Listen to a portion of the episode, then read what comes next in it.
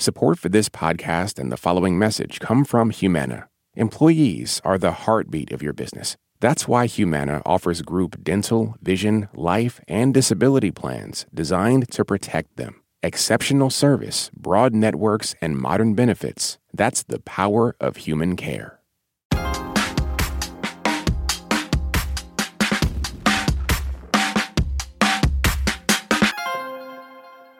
Child labor is used in some of the most dangerous jobs in the U.S. That's according to a new investigation by the New York Times. It paints a picture of migrant children working throughout the manufacturing industry. Interviews with 60 caseworkers found that two thirds of unaccompanied migrant children end up working full time. Child labor law violations have nearly quadrupled since 2015, according to data from the Labor Department. Meanwhile, some states are looking to loosen child labor restrictions to meet hiring needs. A bill in Iowa would allow children as young as 14 to work in freezers and meat coolers with training from their employer or their school. So, how did we get here, and what needs to be done to address child labor violations? I'm Jen White. You're listening to the 1A podcast where we get to the heart of the story. We'll be back after this short break. This message comes from Capital One, offering commercial solutions you can bank on. Now more than ever, your business faces unique challenges and opportunities. That's why Capital One offers a comprehensive suite of financial services, all tailored to your short and long term goals. Backed by the strength and stability of a top 10 commercial bank, their dedicated experts work with you to build lasting success. Explore the possibilities at CapitalOne.com/slash commercial, a member FDIC. This message comes from NPR sponsor Rosetta Stone, an expert in language learning for 30 years. Right now, NPR listeners can get Rosetta Stone's lifetime membership to 25 different languages for 50% off. Learn more at rosettastone.com/npr. This message comes from NPR sponsor Mint Mobile. From the gas pump to the grocery store, inflation is everywhere. So Mint Mobile is offering premium wireless starting at just $15 a month. To get your new phone plan for just $15, go to mintmobile.com slash switch. What does it mean to be black in America?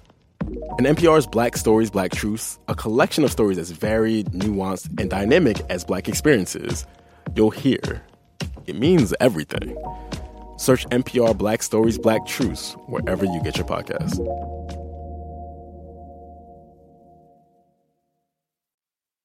Let's start the conversation by welcoming Hannah Dreier. She's an investigative reporter with the New York Times. Her latest investigation looks at the exploitation of unaccompanied migrant children in the workforce. And the week after the story went live, the Biden administration has promised reforms, and both Republicans and Democrats have called for investigations. Hannah, welcome to the program. Thank you for having me, Jen. So, you report more than 130,000 children entered the U.S. by themselves last year, and that's an unprecedented number of unaccompanied minors. Do we know how many of them are working? I mean, we are talking about thousands and thousands of children who are working full time in jobs that children should never do. It's really a child labor scandal in America. Just in the past three years, more than 300,000 of these children have crossed the border. And as you say, most of them are ending up in these jobs, we found children working for Cheerios, Chewy Bars, Ford and General Motors, Fruit of the Loom socks. It's really throughout the American supply chain. Hannah, you report nearly half of unaccompanied minors entering the country are from Guatemala. What's pushing them to the U.S.? Children are coming partly for economic reasons. The economy in Guatemala has really just sunk since the pandemic. And these families are telling us they often don't have enough to eat, they don't have running water. The parents often would rather come themselves, but they know that they'll be turned around at the border. And so instead, children are coming and sending money back to their families. Now, many of the jobs these children are working, as you said, are in the manufacturing industry. Give us a few more details on the types of jobs we're talking about. These are often overnight jobs. So children will be cleaning a slaughterhouse overnight. They'll be working the swing shift, making snack foods. I spent a lot of time in Grand Rapids talking to children who were working making Chewy bars and Nature Valley bars. They're working around conveyor belts that federal law says children should never work around. These are machines that have sliced off fingers, ripped open scalps, and kids are working eight hour shifts around this really hazardous machinery. You spoke with 100 migrant children as part of your reporting process. Is there a story that really stays with you? I mean, one thing that struck me is that a lot of these children are coming through the system that the federal government put in place to try to keep them safe. So these are not children who are in the shadows or who are here undocumented. I spoke with one child, Neri, who met an adult when he was 13. The adult said that he would help him, he could come to the US, and he could go to school. Neri went through Health and Human Services shelter system and was released to this man. When he showed up in Florida, the man said, Well, you now owe me $4,000 you're going to have to find your own place to live and you're going to have to work every night until 3 a.m. to pay me back. And Neri was just so on his own. He told me he had no idea this is what he was going to. And when he came, he really felt trapped. We got this email from Pat who says, please give ages when talking about migrant children. Children under 14 is one thing, children 17 to 18 is another. Fine for children 17 to 18 to work. Hannah, can you give us some more context? I think that's a really important point. As I've been reporting, a lot of people have been telling me, you know, I worked when I was a teenager, and I also worked when I was 13 and 14, but this is not the kind of job that native born children would have worked. It's not that children aren't allowed to work. Some studies actually show it's good for children to work a couple hours after school. But child labor laws are in place to try to keep children physically safe. And we're talking about kids on roofing sites, kids driving earth movers, working with head splitters. That's something that even a 17 year old should never do because it's dangerous. An 18 year old, you know, child labor law ends there. An 18 year old can do any of these jobs, work any of these hours. But when we're talking about young kids, it really is a safety issue. And, and what was the age range of the kids you talked to? The youngest kids I personally talked to were 12 and 13. Talking to advocates, we hear that they sometimes are encountering eight year olds, seven year olds who are in these jobs. Um, I think those children would be a lot harder for a reporter to talk to. Mm-hmm. Um, but just going out to day labor sites, it was easy for me to find 12 and 13 year olds who were working full time instead of going to school. Well, one of the statistics you cite in your investigation is the number of migrant children killed on these jobs. These deaths are tracked by the Labor Department but haven't been made public since 2017. You found reports of 12 migrant children who were killed at work since then. Tell us more about what you discovered. I mean, as I say, child labor law is about physical safety, and children are twice as likely as adults to get hurt. So it's terribly sad, but I'm not surprised that we found so many cases of, of children who were killed on the job. Some of these children were killed their first day on the job on a roofing job, falling 50 feet.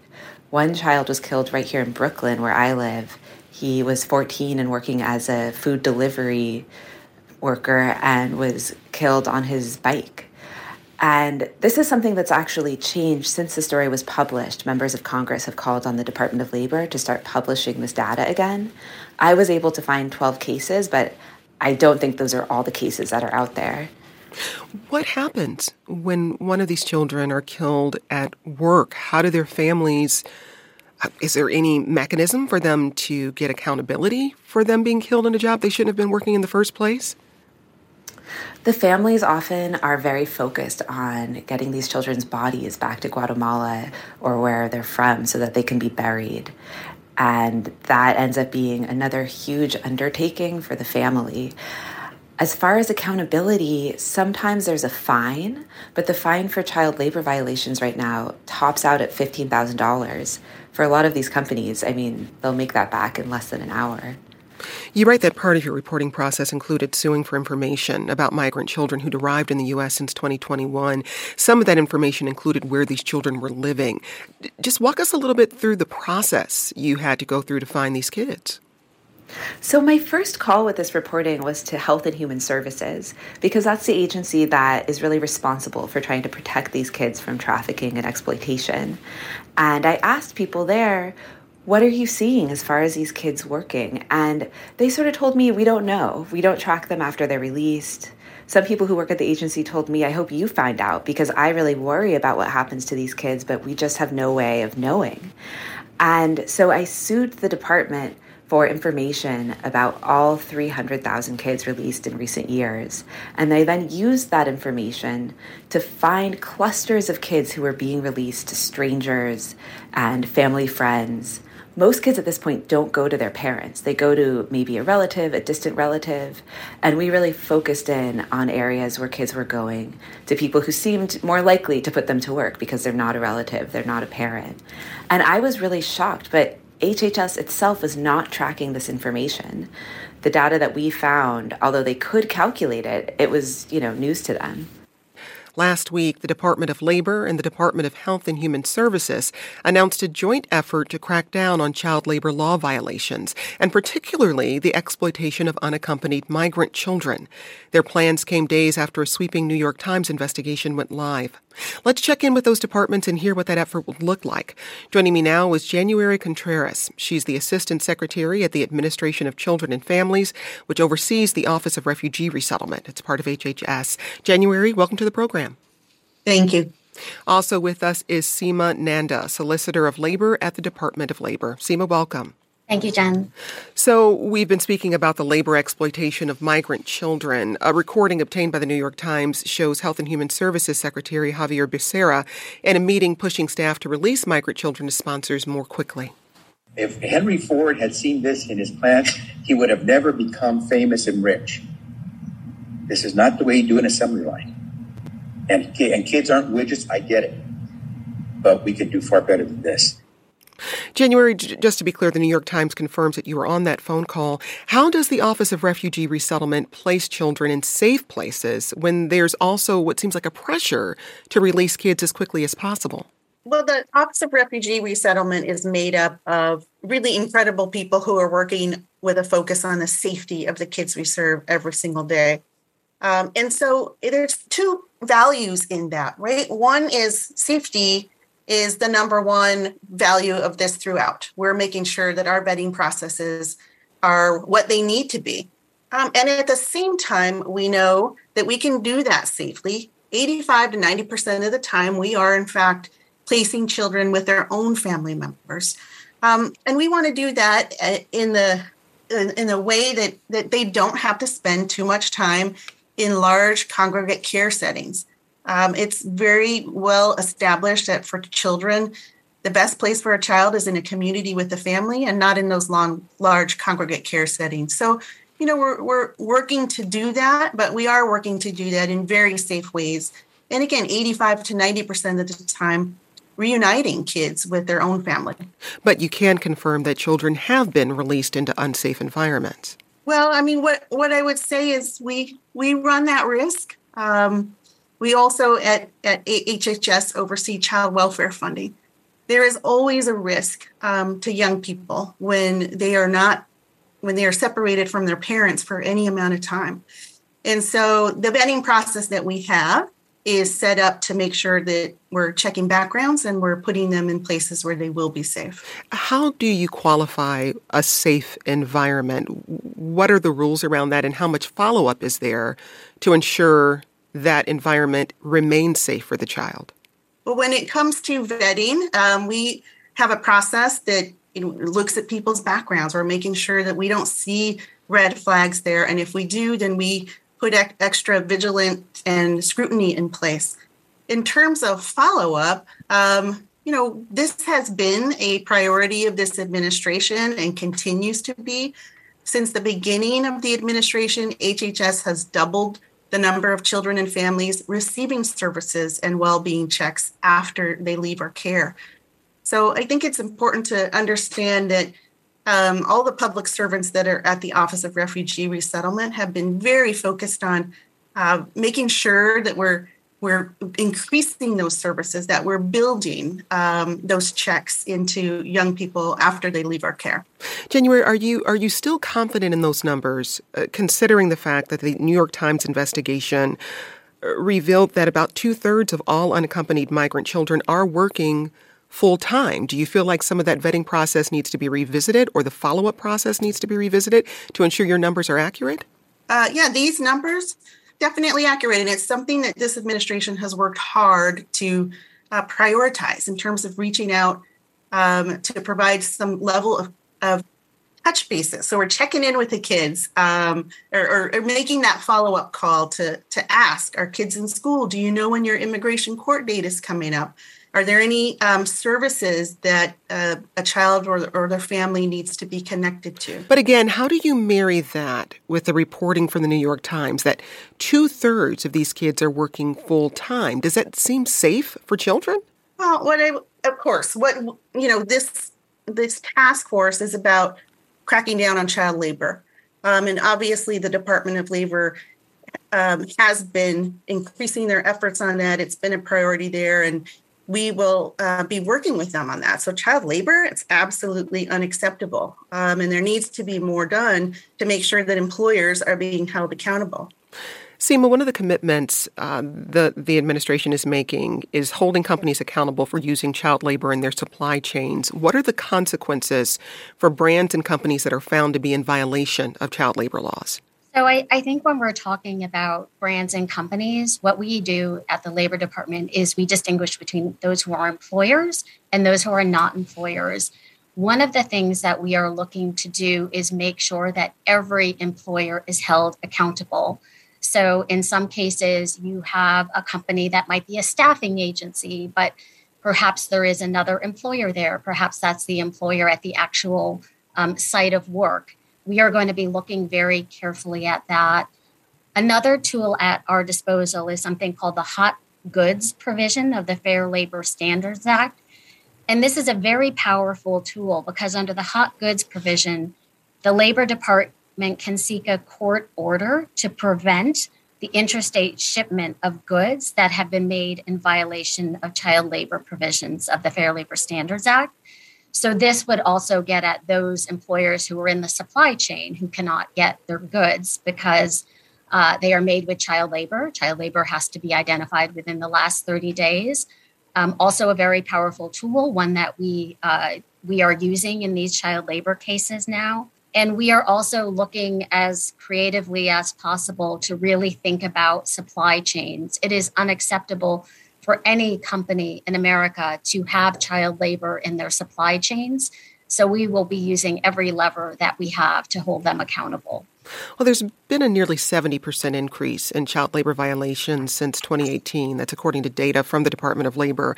Yet some states are moving to loosen child labor laws. How, how does the DOL plan to address the ways labor laws are changing state to state? So let me be clear no state can lower the floor that federal law provides. So even if a state passes a law that purports to allow children to work in dangerous occupations that federal law prohibits or hours that federal law prohibits, that conduct would still be prohibited by federal law and we will still do our enforcement work. State law can't change the federal floor for wage and hour laws. And we are monitoring those bills very carefully.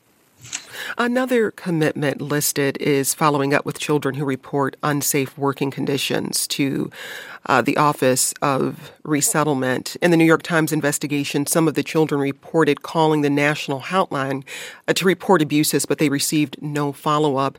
January, what has been happening all this time when kids are calling about violations and not hearing anything back?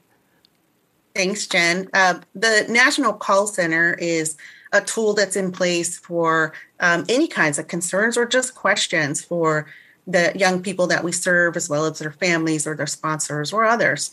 Um, the the article that you were talking about did mention two young people um, who didn't receive follow up. Um, what we do is when we do receive any kind of question or concern, let's say someone is not in school, um, we, uh, through the call center, a specialist will then report that to Child Protective Services. Um, as for any child, when a child is not in school, that's the uh, part of the infrastructure that we have, that the that youth-centered infrastructure that that exists throughout the country. Um, so our call center would make a call to them so that they can follow up on that. Um, and what we've said is that knowing that you know we had at least these two young people who didn't receive follow up that we're also um, letting the children know, giving them ex- the phone numbers as well. You know, we want to be able to, if there is um, any child labor involved, we want to make sure we're giving them a Department of Labor hotline phone number, that we are sharing resources directly with those young people. So, to, but have you mm. identified where the breakdown actually happened? If these two children didn't receive follow ups to their reports of abuse, was the breakdown at HHS or was it at the state level or somewhere else? Yeah, that's hard to tell because the system counts on working together. So that's why we're adding in this additional safeguard to you know to try to avoid those gaps we don't want them to exist when a, uh, you know a young person calls us we want to be able to make sure they get follow up for that that helps them Seema, there's a lot of emphasis on punishing companies using child labor in the supply chain. How does the DOL plan to address the staffing agencies and subcontractors that companies use to hire employees? So one of the things we're doing, as I mentioned before, is we are we are invoking the hot goods provision where that is relevant. We are also looking carefully at who is the actual employer and are there multiple employers in this situation. Um, we're also thinking about other tools at our disposal. Is that is that someone in the supply chain that is seeking federal dollars? Um, these are all tools that the federal government has at its disposal. Um, one of the things that we did in um, the PSSI investigation, which was a large child labor investigation, uh, started late summer that we just uh, concluded or concluded. We'll be monitoring them for several years. But one of the um, one of the tools that we used in uh, that investigation was um, making sure that we're having PSSI monitor its supply chain as well. And when we published uh, the press release in this area, we didn't just include PSSI, we included every meatpacking facility that was employing child labor. So, some of it, when we don't have tools directly at our disposal, we're making sure the public knows that these are companies that at their work site there was child labor. And we printed the age of those children that were found at those, those work sites and uh, where they were. Ultimately, HHS is the agency responsible for these kids. January, you release them to their sponsors. In theory, at least, you know where they are, you know the, con- the conditions they're living in. Ultimately, this is HHS's responsibility. So, what role does your agency have to play in this issue of children being being exploited? We have um, this really incredible humanitarian responsibility created with bipartisan support from Congress, recognizing that kids are different, right? Kids now have this care through HHS. The objective is they're not going to spend a day longer in the custody of the Department of Homeland Security than is necessary. They're going to come into a child centered environment, which has been built by a team focused wholly on the safety of well-being and well-being of kids and then we look for um, you know where where where's their home? Um, and so again 85 to 90 percent of them they have that the, the family their parents a grandparent a sibling that are going to be able to um, take that care. But but to your to your to use your numbers what does that mean for the 10 to 15 percent of children who are in unsafe conditions right now? Well i definitely would not agree that the 10 to 15% are un, in unsafe situations. Again, a lot of care, and especially when we're talking about that 10 to 15%, so much scrutiny goes into place to make sure those are safe settings. But again, because it's not family. But again, but do you agree that it's that it's not enough scrutiny? That clearly some kids are falling in the cracks. Um, I, I don't think that that has that number has anything to do with um, less scrutiny because there's a lot of scrutiny. What we're talking about today is child labor. Um, and what we're working against in this space and also increasing um, our the the visibility of with the kids we serve and with their families and sponsors is what child labor laws are in our nation. Um, I went on a home visit, and this was with a father where there was a little extra scrutiny put into place because um, other kids were in the, in the home. When the person I was observing asked him how many, how long had he gone to school? You know, to what grade? He said, ni un dia, not one day.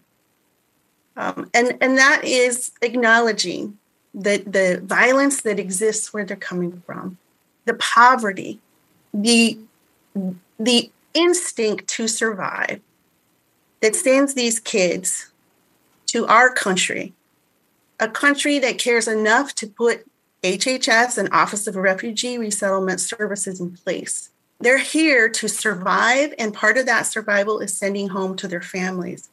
Well, well so, one of the commitments what, being made is an audit of how the Office of Refugee Resettlement has vetted sponsors of unaccompanied migrant children in the past. Very briefly, will the information from this audit be made public? You know, I can't speak to um, you know what the rollout would be of that, but I can say this: we are constantly looking at that vetting process. It is not my expectation that there are big changes to be uncovered because there's been so much work um, in it. But every time we learn something new and the increase on employers using kids for child labor is certainly um, the kind of factor that that makes us go back and look again and see if there are other things that we can be adding into what is a very vigilant process. That's January Contreras. She's the Assistant Secretary at the Administration of Children and Families, which oversees the Office of Refugee Resettlement, and Seema Nanda, Solicitor of Labor at the Department of Labor. Thanks to you both for joining us. We're discussing child labor in the U.S. We'll be back with more in just a moment. This message comes from NPR sponsor REI Co op. REI has gear, clothing, classes, and advice for camping and glamping, biking and hiking axing and snacksing, backpacking, and another outdoor thing that rhymes with backpacking. Visit your local REI co op or rei.com for the million and one ways you can opt outside. Support for NPR and the following message come from Scholastic with Hummingbird by Natalie Lloyd. Now in paperback, Hummingbird is a funny, magical tale about Olive, a girl with brittle bone disease who refuses to let her disability stand in the way of adventure. In this country, some truths aren't self evident. In NPR's Black Stories, Black Truths, a collection of stories as wide ranging and real as the people who tell them, we celebrate the Black experience for all its soul and richness. Search NPR Black Stories, Black Truths wherever you get podcasts. Now let's get back to our panel on child labor. And let's bring two new voices to the conversation. Reid Maki is the Director of Child Labor Advocacy at the National Consumers League and the head of the Child Labor Coalition. Reed, it's nice to have you. Thank you. Happy to be here.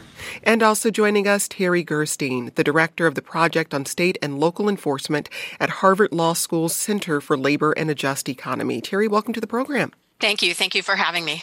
Hannah, I want to come to you first, just to get your overall reactions to what we heard from HHS and the Labor, Labor Department.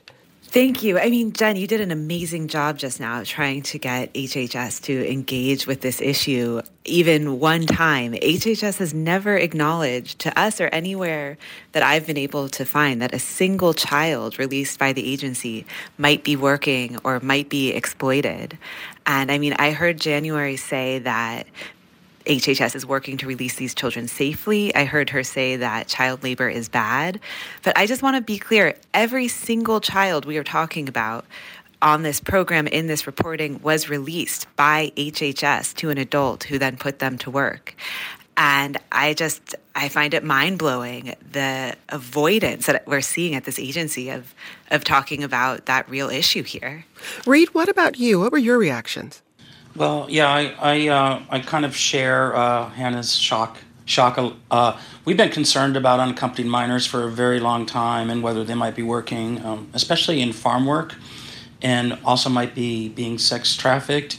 Um, so yeah, we definitely would have liked to have seen more priority put on um, on uh, you know whether they were uh, in danger of child labor or not uh, when they were you know when they were released from detention.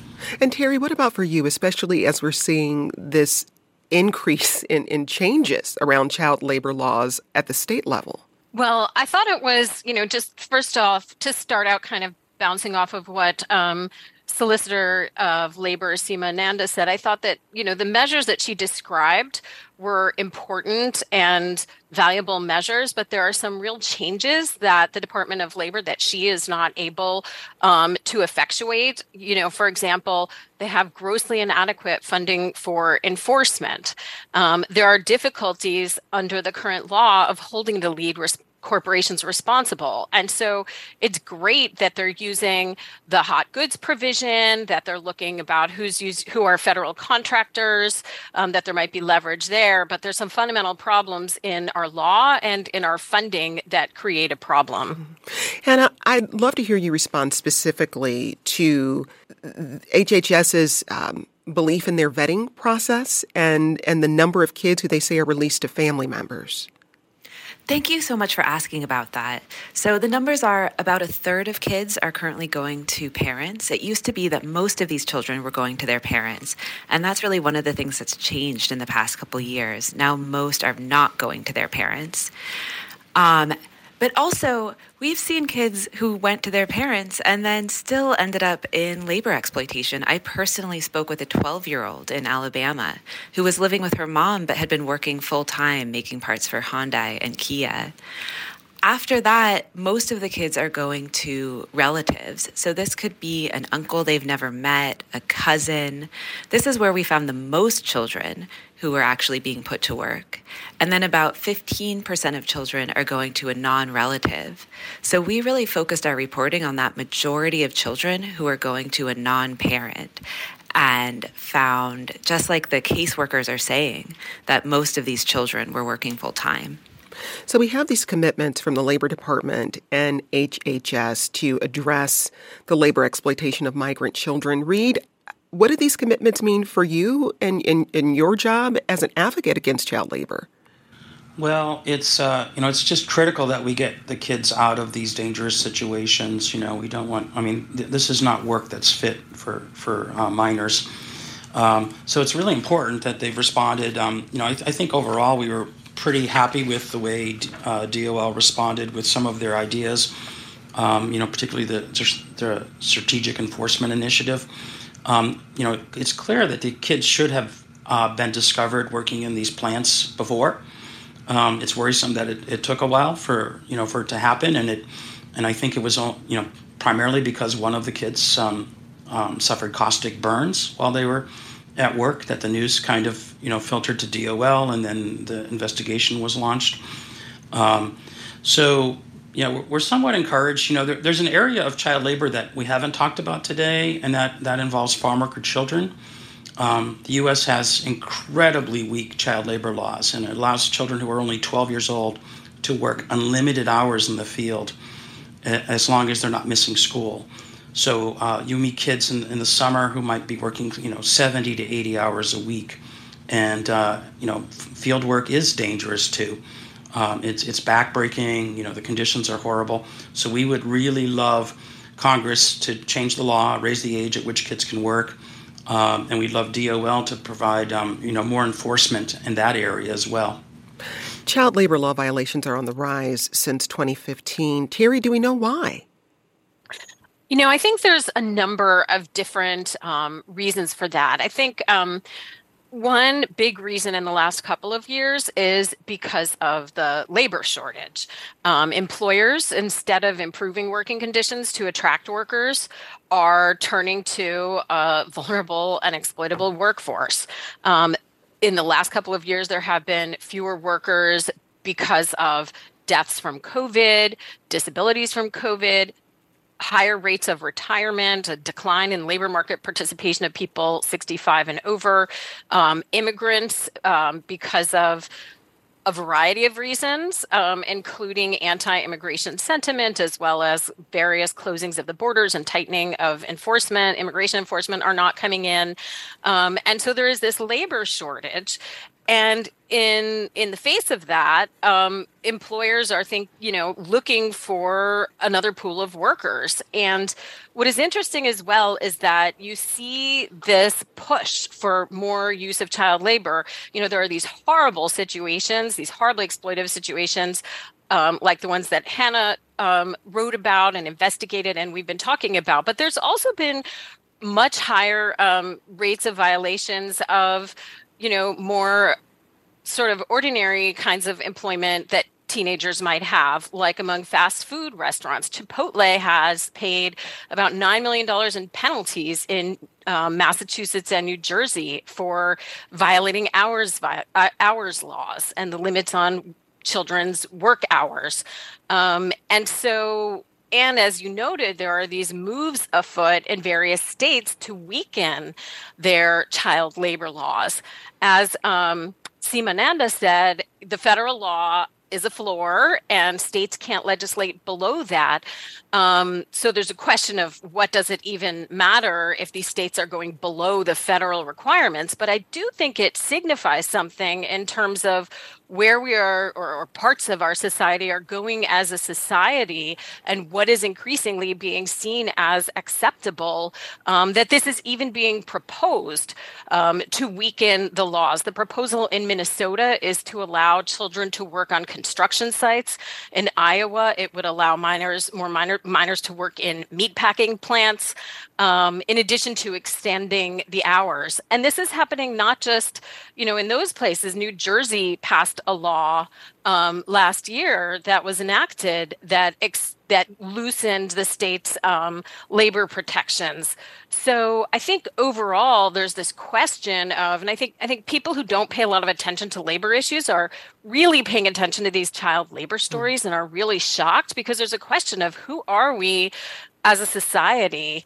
Um, so, I, I mean, I think that the the increased prevalence stems from you know this labor shortage a lack of enforcement a lack you know a number of different factors mm-hmm. um, but i think it is sort of much broader even than the kinds of things that we're talking about. Well, that echoes an email we got from John who says it's ridiculous that they are wanting to use child labor to fill the gap in people not working because the reason people aren't working is because you're not providing for them. You're not giving a livable wage. You're not helping them succeed. You're not giving them the benefits that they need. So you're going to instead take advantage of children. Hannah, I, I would just love to hear your reflections on some of the intersections we're hearing with this issue. There's immigration policy, there's the labor shortage. I'm sure some people have, have talked to you about the U.S.'s role abroad and how that may feed into some of the issues that drive people away from their countries seeking safety and economic security. I mean, what have you had to grapple with in trying to to report this story and, and understanding all of these various issues that feed into what we're experiencing right now? It's such a good question. I mean, I'm here on the investigations team at the Times, and we usually look for stories where there's sort of a single bad actor, a bad guy that we can try to put the spotlight on.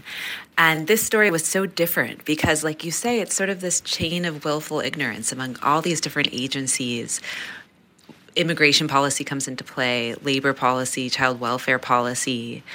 And what I really came away thinking is that these children have fallen through sort of a hole in different safety nets.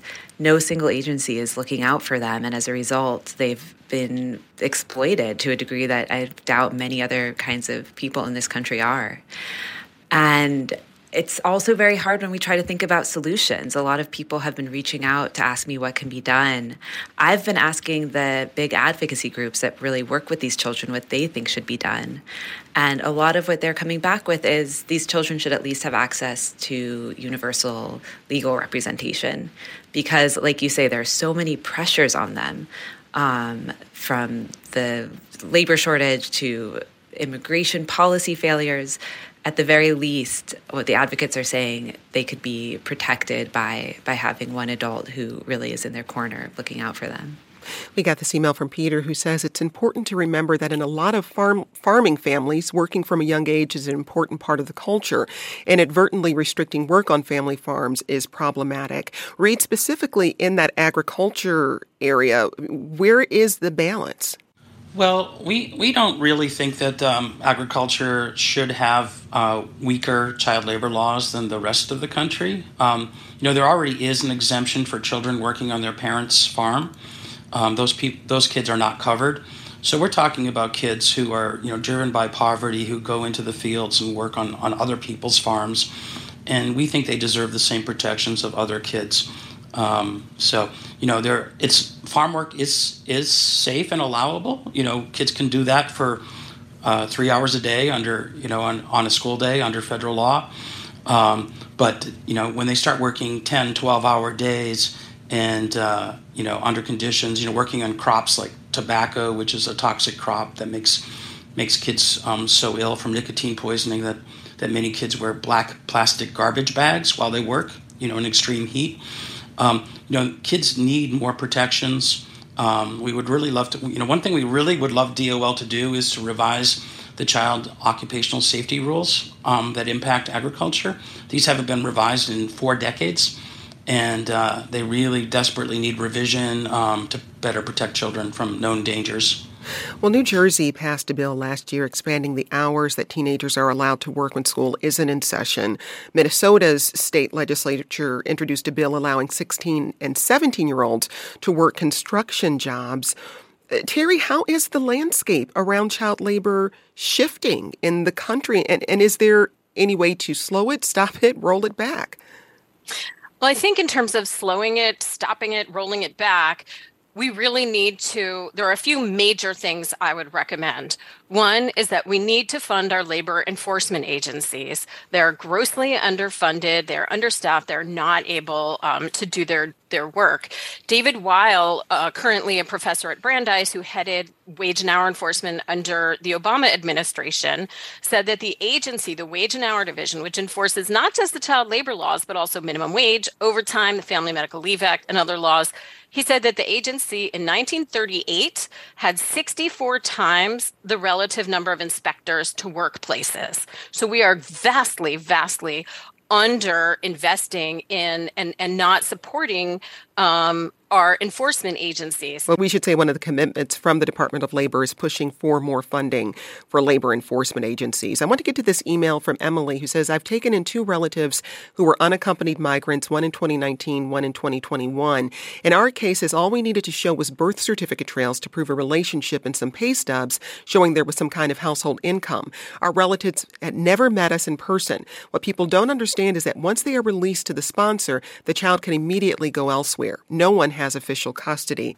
What's next for you in your reporting, Hannah? We're going to keep looking at this issue. I'm so glad that you asked HHS if the results of its internal audit will be public. That's something that we're very interested in. And I mean, we talked to 100 children in this situation. About four of them were in the story that we ran last week. So I think we'll, we'll have some more stories coming. That's Hannah Dreier, an investigative reporter at the New York Times. Again, we'll tweet out a link to her story at 1A.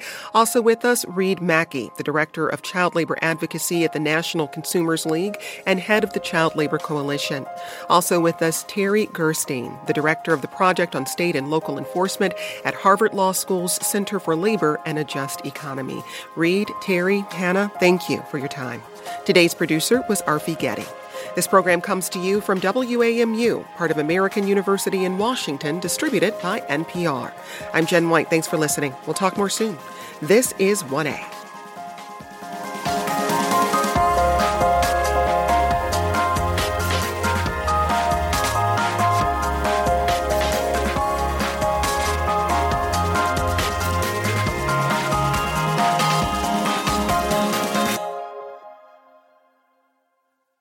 This message comes from NPR sponsor Viking, committed to exploring the world in comfort. Journey through the heart of Europe on an elegant Viking longship with thoughtful service, destination focused dining, and cultural enrichment on board and on shore. And every Viking voyage is all inclusive with no children and no casinos. Discover more at Viking.com. Support for NPR and the following message come from IXL Learning. IXL Learning uses advanced algorithms to give the right help to each kid no matter the age or personality. Get an exclusive 20% off IXL membership when you sign up today at ixl.com/npr. All that sitting and swiping, your body is adapting to your technology. Learn how and what you can do about it. I really felt like the cloud in my brain kind of dissipated. Once I started realizing what a difference these little breaks were making, there's no turning back for me. Take NPR's Body Electric Challenge. Listen to the series wherever you get your podcasts.